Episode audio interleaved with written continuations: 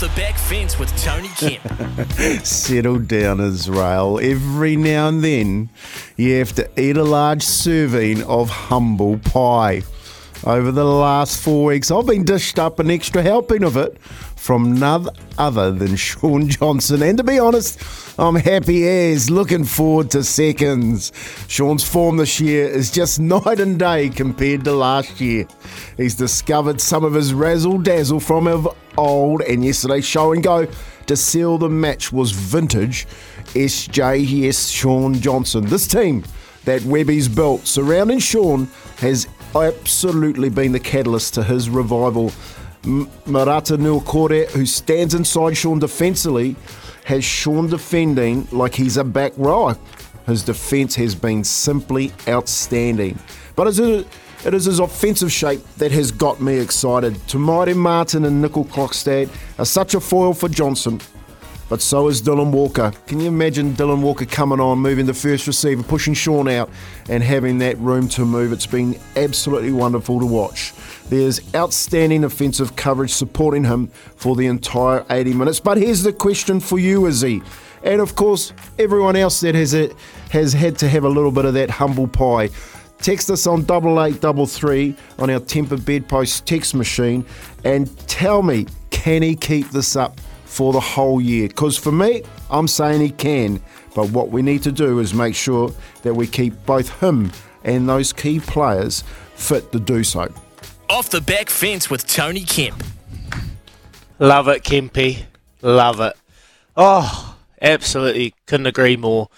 And and you think a little bit deeper about the unlocking of Shaun Johnson. You think, okay, he's looking fit. He's always been fit.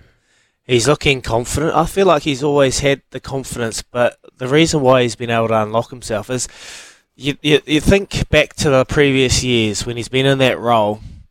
When you're trying to drive both sides of the field, make the decision by yourself, put so much pressure on yourself because you feel like you're the only person that can can lead this team and, and do what he's able to do it's too hard. And you've just named all of the players throughout that have unlocked this this SJ performance and this consistency and, and his ability to control the game. Like Dylan Walker, he's a great get. Him and Jazz Tevaga coming off. I can't tell them apart. They look similar, but man, they are adding so much impetus into this group every time they come on the field.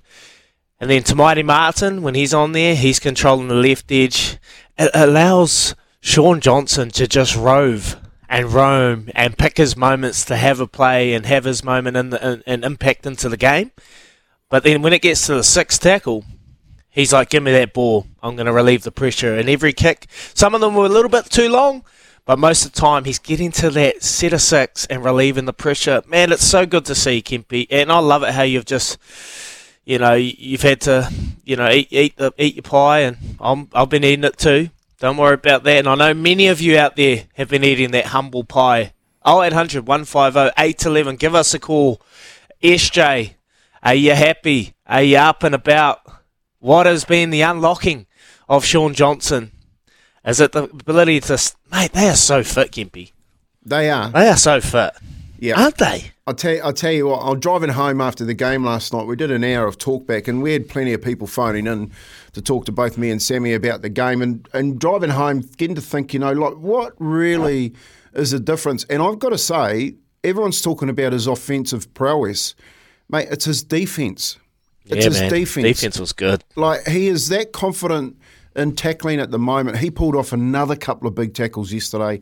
He pulled a couple of big ones off in the t- in the two previous games before, but he. There was one. There was one part. See what tackling and and and having good D does. It gives you the, um, I guess, the confidence to attack.